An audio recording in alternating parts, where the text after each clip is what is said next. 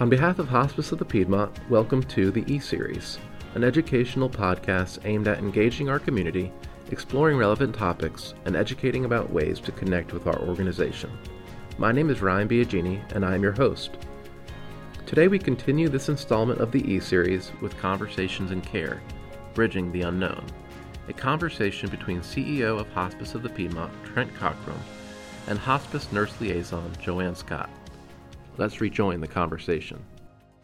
You all, you and your team, your your colleagues are, are the are the the the first step, right? Um, mm-hmm. You're beginning to talk with the patient family about what we do, who we are, um, and um, helping normalize. I suspect some really difficult conversations. I think that's a some of the things I've heard you say. Yes. Um, and so you're really setting the stage for for a group of people, an interdisciplinary group of social workers and nurses and chaplains and other you know physicians and nurse practitioners to come after you mm-hmm. right? Um, so you're you're really laying just a, a, a, very important foundation for what becomes a, a, a much deeper relationship. Mm-hmm. is that fair? Yes. Yeah. Yes and we i mean it we are a team. That's what makes hospice so beautiful. I have had i've, I've worked with hospice of the piedmont and our affiliate hospice of randolph know i've been here for almost 20 years but i had other experiences before i came here.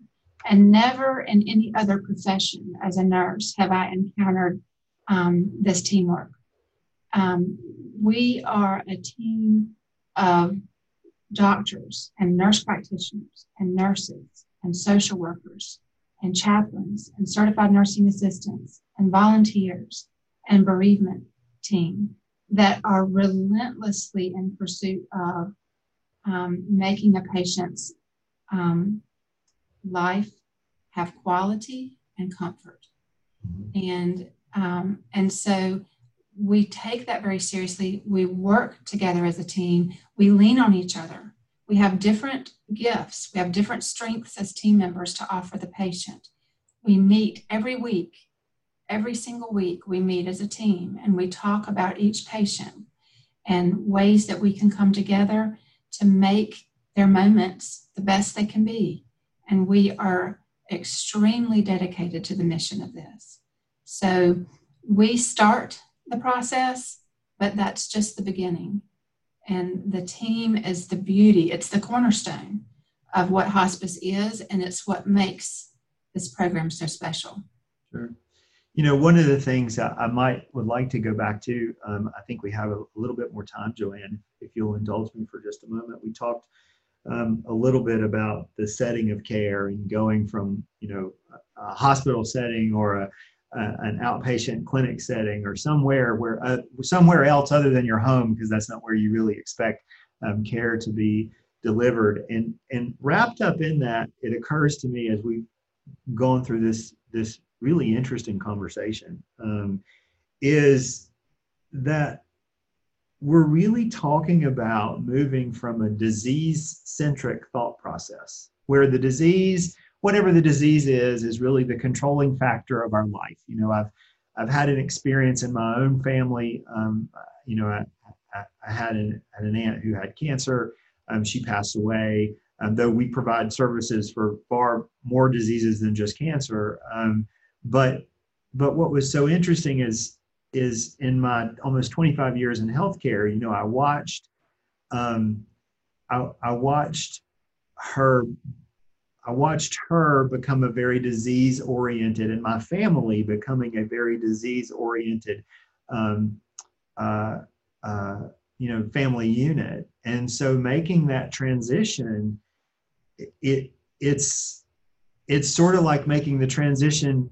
This is a bad analogy, but but like making the, almost would seem like making the transition from college to a, to a very different life, right? Um, uh, so so we're we're looking at this very differently now. Um, and so, can you talk a little bit about that? Yes, I think when folks, you know, hear hard news, they hear a diagnosis, um, instantly their life changes in that moment, in that space. and it they're sort of thrust down a path that is um, is often um, involves you know being at certain in certain places at certain times to get certain things done to their bodies. And they, their calendars all of a sudden change. All of a sudden their calendars are populated with appointments and um, schedules and medicines and things that may not have been there the day before. And so it's and and it's easy for that to to take center stage. And it's hard to shift from that being center stage sometimes because you're in the throes of, of, of the fight, so to speak. But I would challenge that hospice doesn't mean that you're giving up the fight. You're, you truly are shifting your focus because behind all of that is a person. There's a person, um, a human being, who has um, who is valuable, who is special, who has um, who have people in their lives that they love and that love them. And and and they have dreams that sometimes get sidelined by all of this. And and we want we don't want to ignore that. We want to pull all of those dreams and hopes and desires and needs and wants back to the to the to the center and and just give patients permission to to to think about that again. You know sometimes it just gets put on the back burner. All these things get put on the back burner because you're moving into this you know realm of treatment but they don't have to be on the back burner. And this is something that i think makes hospice so special is we try to pull all those back burner things out and say, what are they? I mean, we've done some so many cool things. I mean, I I've seen weddings, I've seen vacations taken, I've seen bucket list items checked off, I've seen family members in the military overseas. Um, we've been able to participate in, in getting them home. Um, we've even been able to participate in getting some family members who are imprisoned out to see there's there are so many things when you have a team that is that is tirelessly pursuing what a patient what really matters what really matters to a patient. We're when we're pursuing that as a team together uh, we we can move mountains. Wow that's that's incredibly powerful. Um, I, I don't think i would disagree with that for um, at all you know what you you hit on a word that i might want to go back to for just a moment permission. You know permission is something that that has a lot of different meanings for a lot of different contexts. It's interesting that we might think about permission in a healthcare context. Mm-hmm. might you sort of talk a little bit about that and what you what you meant by permission? It the patient is very much the center of everything we do in hospice. And we are coming into their lives at a time when they are vulnerable. Um, they are often scared. Um, knowing things about a patient physically is very intimate. And we do need permission to, um, to start to sort of crack the window on those types of things to see if there's a way that we can um, work with the patient. We want to ask them what they feel comfortable sharing. We want to ask them who it's okay to include. Uh, we want to ask them, you know, what what their experience has been, how they see their illness, um, what it's meant to them, what has it cost them, what it, what have they what have they lost as a result of it, um, and and we have to ask. We have to ask for permission to, to sort of dive into those very personal things and make sure that they feel in control of those things and that they know that they are in charge. So, in thinking about that a bit more broadly, um, you know, it might even be that there are folks watching today who may even need this conversation to give them permission to pick up the phone and call, right? Right. Um, because fear sometimes can be really paralyzing. Fear of the unknown can be really paralyzing, and fear of what we might not yet know or understand. Um, and just giving, hopefully, what we were able to do today is even give some folks some permission that they didn't know that they had. Um, to pick up the phone and call if they have even just questions, right? right. Um, when you think about um, when you think about misconceptions and myths, and um, what, what it, is there is there a is there a story that stands out in your mind where you arrived into a patient's home or in, into their life, their family's life, and you began a conversation that was just, you know, wrought with lots of fear, which is often characterized, we could characterize it as a myth or misconception. And what did you want them to take away from that, and how did you do that? Is there any story that sticks out in your mind that you'd like to tell? Well, first of all, when it, to address the idea of fear, I, I think the idea that someone could be dealing with chronic illness or life-limiting illness and not have fear is unrealistic. I think Mhm. it's it's okay Powerful. to be afraid. What I would argue is not okay is when fear prevents you from from taking steps that could be helpful, and that's what we want to try to get at is it's okay to be afraid, um, but don't let that stop you from from reaching out. Um, you know, I can think of a patient in particular. This was a younger patient. I have so many memories of so many amazing patients, but we we had a, a younger patient one time, and um, and it was scary to take the step towards hospice. And she was coming home from the hospital, and she was uncomfortable. She was dealing with a lot of pain. And in this particular case, myself and one of our doctors went on the first visit. And we were in the driveway when she pulled up from leaving the hospital. And we participated together in that first visit with that patient. And her mother was there and her grandmother was there. And it was a wonderful first visit where we started to uncover things about what was most important.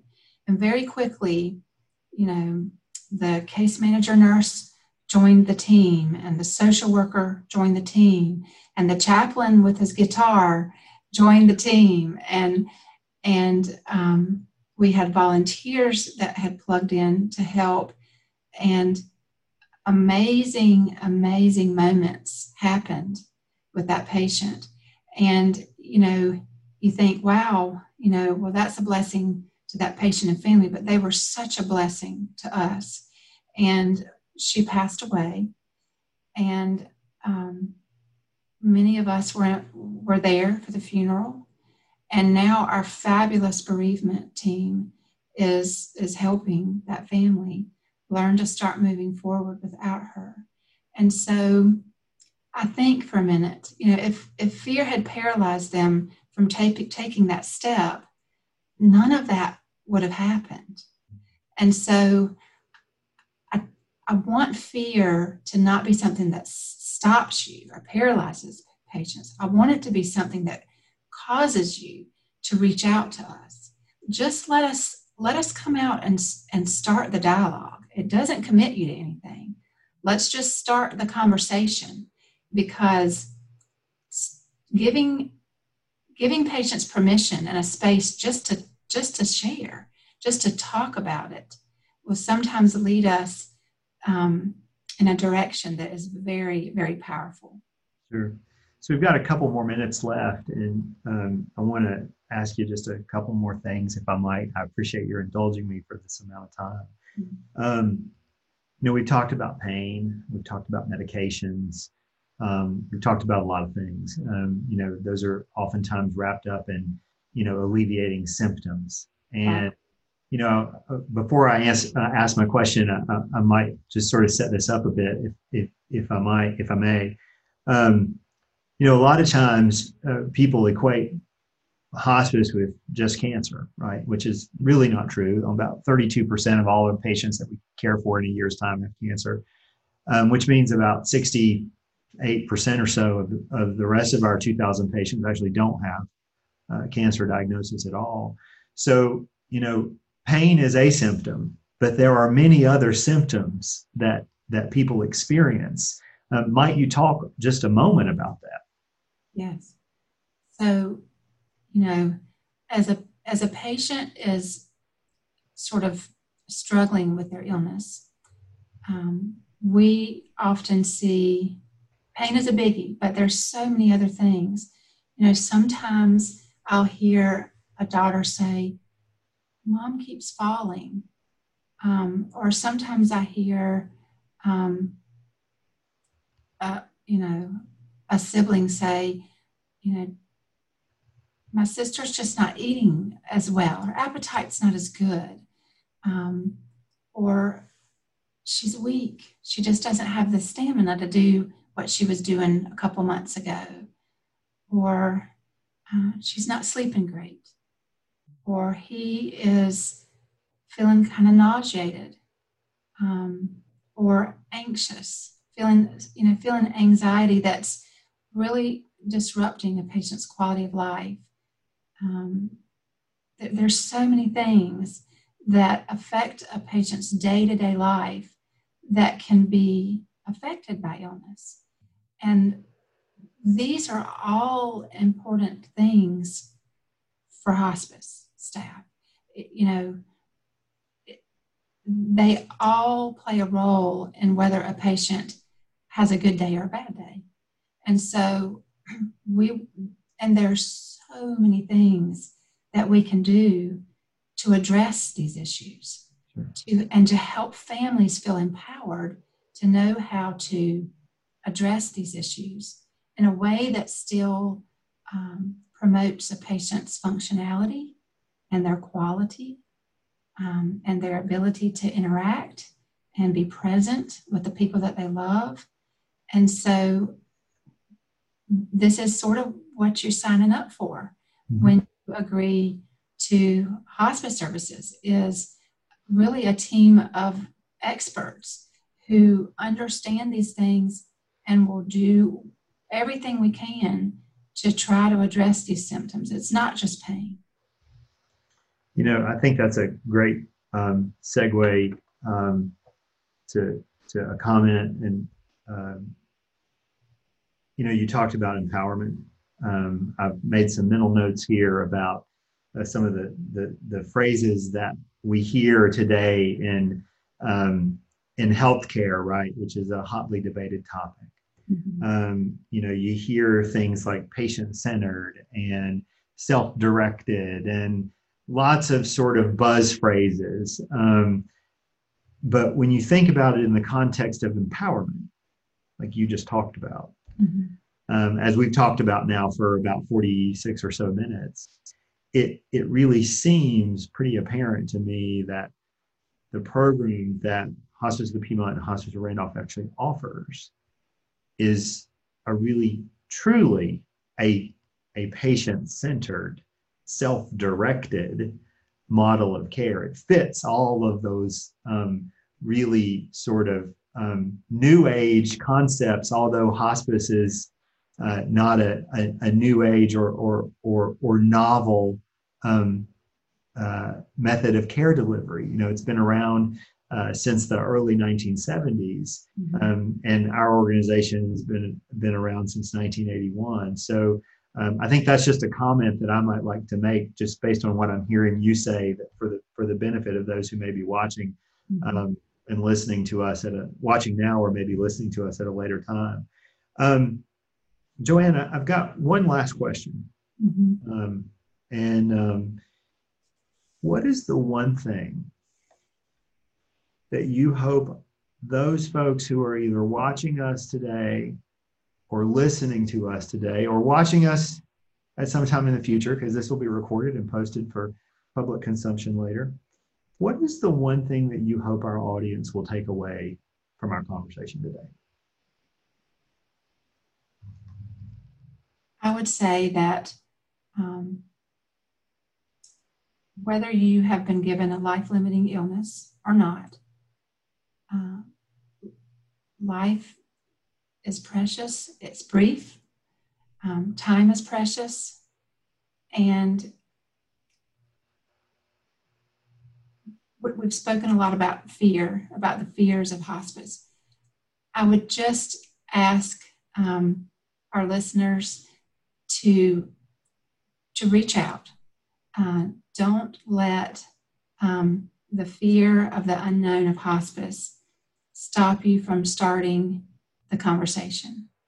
Um, I have, you know, worked with the hospice for 20 years, but I'm not alone.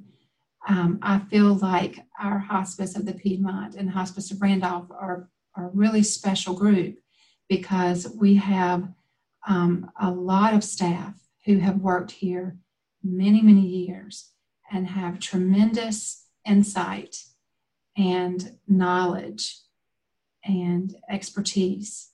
And if you'll just consider reaching out to us, it's a place to start where we can just start to get to know you a little bit better and see if what we have to offer might be something that you're looking for.